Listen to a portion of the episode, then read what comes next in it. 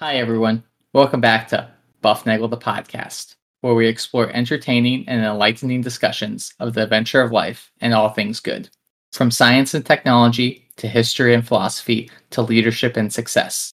We hope to give you a better understanding of the world and skills for everyone to pursue their own adventure.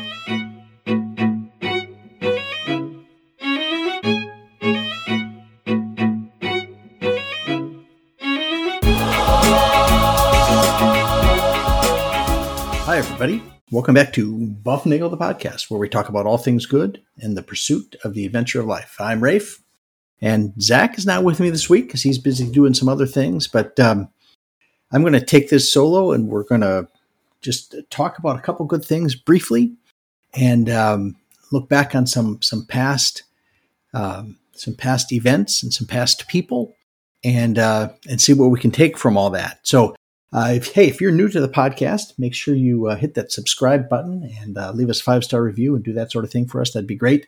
Uh, we are available at the uh, the email machine at buffnagel at buffnagel.com, and we're all over the internet. Find us anywhere you like. Uh, share an episode with a friend, and you will get a free episode. And remember to, like I said, hit subscribe and hit the like button and give us those smiley stars and send us on your way. So today's topic is. Um, is uh, I guess it is two ladies and and the passing of two ladies. Um, the the first of these ladies is um, England's former queen, Queen Elizabeth II. Uh, she she lived from 1926 to just recently in 2022. She reigned from 1952 to 2022, obviously, and she was married almost that entire time of her reign, uh, from 1947 to 2021. Uh, she she was I, I, guess in England it's difficult to become queen because you have to fall the right way in the line of secession, and then you have to be a girl when there are no boys around, and eh, it's kind of complicated. And Elizabeth's um, coming to the throne was uh, was similarly complicated. Her her uncle was Edward the Eighth, and um, he abdicated the throne in 1936 to marry Wallis Simpson, a a divorcee from the United States, and that was a you know he what what do they say? He threw it all away for love, right? That's and you know what? I, if you want to do that, you do that. I guess that's all on you. Uh, you do you, as they say.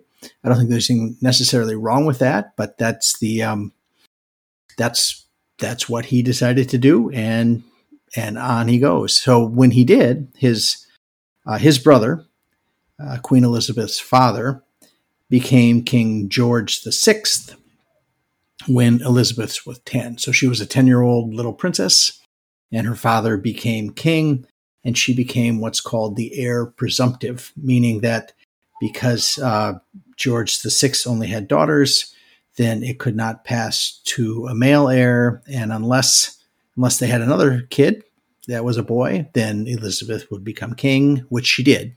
In 1952, when George VI died, she she took the throne, as they say. Now, um, you know, I'm not sure how this is supposed to go, but um, she did that, uh, and she did it very well in 1952, and and that that was, um, I, I, guess, that was a consequence of her upbringing, and you can see as a child she was raised with the what I consider classic uh, stereotypical British um, uh, fortitude, I guess might be the thing. In 1939, um, when she was a child, World War II began, September of 39, and people were encouraging the royal family to leave. Uh, you, you, should leave.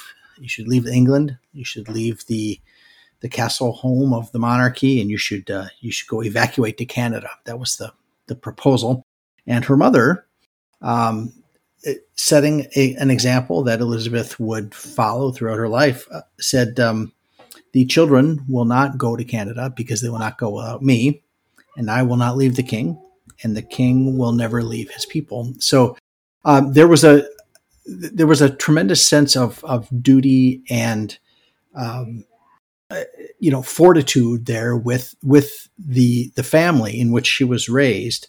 In in 1940, uh, she was 14 and she gave an address at Christmas where she addressed the, the children. And um, she is she said on the radio i, I imagine a 14 year old girl just talking to all of britain. Uh, she said we are trying to do all we can to help our gallant sailors soldiers and airmen. We are trying to to bear our own share of the danger and the sadness of war. And we know every one of us that in the end all will be well. Now i, I can't imagine that um, that she didn't i can't imagine she didn't have help with that.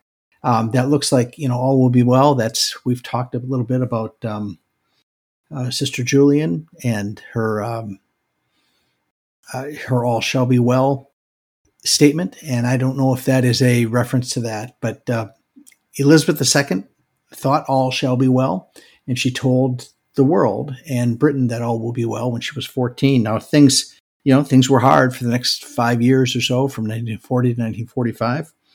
Um, when she was 21, uh, on the the broadcast for her 21st birthday, she she made the pledge to the to the people of the British Commonwealth. She said, "I declare before you that my whole life, whether it be long or short, shall be devoted to your service and the service of our great imperial family to which we all belong."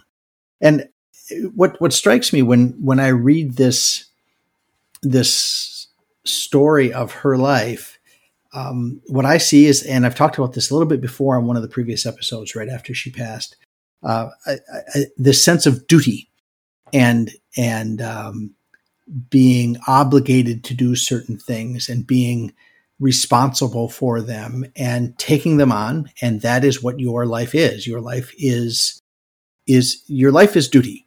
All right, to the British, certainly, and to the royal family back in 1940. That was that was how you was how you worked, and that's how she ran her life.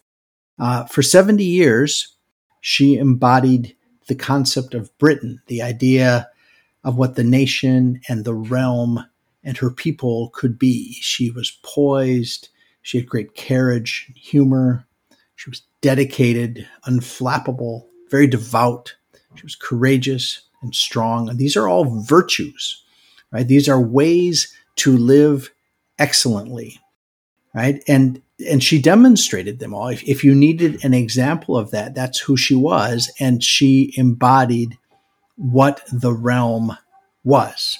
Okay, so um, these ideals. Now, now you can make the argument. You say, "Well, she was king or she was queen. She lived in the royal family, and she can she can uh, you know, it's easy for her to do. She's got all the money and she's got like a crown to wear and she lives behind the walls of the castle and it's easy for her to be virtuous. It's hard for me because my life is harder. And i'm not going to argue that she her life is the same as mine or the same as yours however your difficult your life may be. But she did not take on a life of uh, necessarily a life of privilege uh, the way we look at that. I, I, think here in the U.S. we tend to look at monarchy with a um, disdainful eye, and we, I guess, we could because we think of George III, right? We think of King George uh, during the Revolutionary War, how he, um, it, at least our perception is that he was not fair to the colonies, that he was being a he was a bad guy uh, and, we, we tend to look at the excesses of royalty and how it um, how, how monarchies elevate people who are no different than all of us uh, to some sort of higher station, and therefore they have privilege that we do not have. But I think that's bunk. All right, I think I, I think the concept of kingship should be one of service, and that's certainly the, the, the Christian approach. Is you know we don't we don't talk of of Christ as king of the universe because he gets to do whatever he wants. We think of a king of the universe because he is serving all, right? And the idea of Christian kingship or queenship is that is that one of service. And and Elizabeth really took that to heart. Uh, it, she lived virtuously and she represented the British ideals, all right? She she showed us that everyone can reach these virtues and she showed us she showed us the good life right this is one of one of virtue and one of excellence in everything you do one of duty and grace and one of christian service and a life of joy right so uh, my my stance has softened certainly over the last decade or so on the concept of monarchies. You know, monarchies are just a tool. They they are a tool for governance. They can be good and they can be bad. Um, just like democracies can be good or bad, republics can be good or bad. Right? It's a matter of the virtue of the people. Right? We need to practice virtue if we seek to live excellently. Right? And I, I think when when she died, what we saw was um, you know this outpouring of, of emotion. We saw British citizens lining up for for days just to file past uh, the coffin where she was lying in state and and I think they they they remembered they remembered what they missed. Okay, they missed the manners and the dignity and the feeling that maybe that is how we should behave instead of the selfishness that we see now. And, and I think I think about the the concept of duty, and I've said this a couple times over the last several episodes, and I've said it now in this episode quite a bit. I think a lot of people think that duty is really repugnant. That the idea that I'm obligated to do anything is, um, well, you can't tell me what to do. This is, you know, it's my life. I can do what I want with me. I, I think that is faulty because in order to, in order to not understand the idea of duty, well, in order to understand the duty, you cannot, um, you cannot understand duty if you do not see yourself in relationship to other people. Right. So if you would have asked, you know, if you go talk to your great great grandparents and ask them who they are, they will tell you who they are relative to other people. I, I'm a, I'm a father. I'm a, I'm a, I'm a merchant. I'm a, um, I'm a member of this community. I'm a member of this parish. I, um, I'm a citizen of this nation. That's who would tell you they are. I'm a grandmother. I, I'm a member of the PTA. I'm a, I mean, they would tell you these things that of how they serve, how they work, and what they do in relationship to others. And I, I, think the Queen represented that. And I think we all should represent it. I think, okay, I'll tell you, I think that's how we should live. I think we should live in service to others. I think we should we should define ourselves relative to others. I am a I'm a son, I'm a father, I'm a I'm a husband, I'm a grandfather. I'm a guy who gets a lot of emails, apparently. Um, I, I have, I am defined relative to others. And Queen Elizabeth did that same thing, and she provided a model for doing that. Um, she saw herself as somebody whose job it was, whose duty, whose obligation it was, was to embody and to incarnate what it was to be Britain. She took on the role of what that meant. She took that ethereal idea and made it manifest in her, in how she lived her life. All right. She turned her life into a realization of that idea. So the question needs to become for you, and I've asked this before, who are you called to be? What are you called to be? What ideals are you called to embody? What is the word that is spoken that is manifested in you? I can't answer that. I have some ideas on what might be good, but I know that following virtue will um, will point you in the right direction to get. And that leads me to the second person here. Our second person is um, is my mother-in-law who passed away recently at age 88. And you know, she was of the same generation, but she was not a queen. She was not royalty.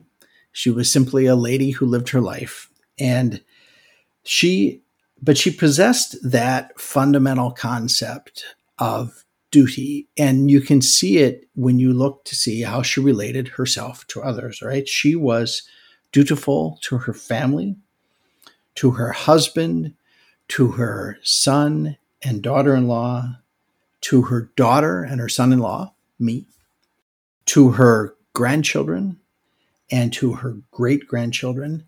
She, she showed duty to them by being spouse, mother, mother in law, and grandmother, and now great grandmother to, to the other people in her life that she defined herself in relation to. Right? She showed duty to community. She worked at the elementary school, middle school. She worked at the middle school. She uh, took tickets at the football games. She mowed her lawn. She watered the flowers, shoveled the snow. You know, she stopped at the red lights. She returned her shopping carts and braked for squirrels.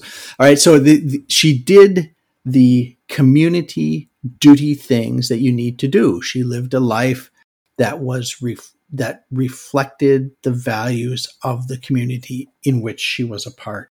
She was dutiful to her nation. She shared with the nation a, a veteran husband and a grandson in the army. She placed flowers on the cemeteries at the um, on the the memorial holidays. She paid her taxes. She voted. She was involved in public life. That is how you serve your nation. And she was dutiful to her creator. She she told the truth. She did not covet. She didn't steal. She honored her parents. And most of all, she reflected God's love for her into her love for family, community, and nation.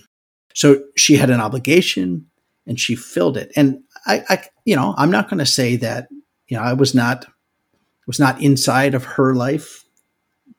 And I don't know all that she prayed for, all she wished she had or didn't have. But I know that she acted in a way that was dutiful to all those things that were important.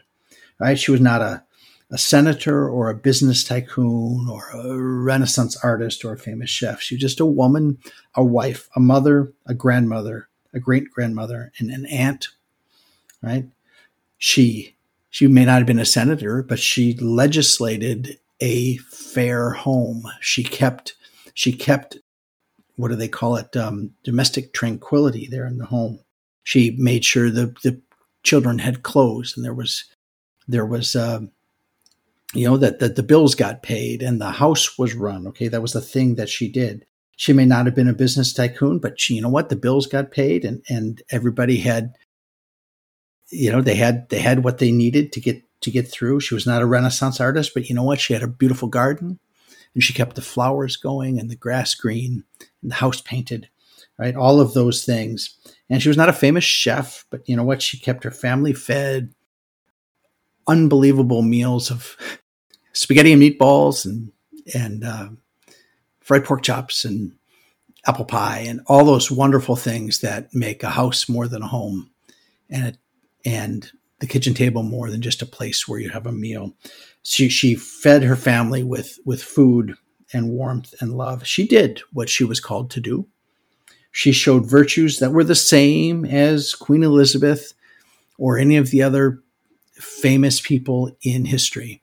And so I, I think what I want to say, I guess, is that the the good life that we have, the good life that we can live is is accomplished through the virtue that we seek. It's accomplished through the duty that we perform, the obligations that we that we attend to, and the relationships that we have with others. Um, I, I look up to my mother in law in the same way I look up to the Queen, somebody who did what she needed to do. And I'm going to encourage all of you out there to go do that same thing, to live that good life, to be excellent, to seek excellence, as Bill and Ted say. Um, and hopefully, somebody in the future will say things about you that people say about the Queen, that um, that my mother in law's family says about her and that we all share with her. So seek the good, be the good, and spread the good, and enjoy the adventure of life.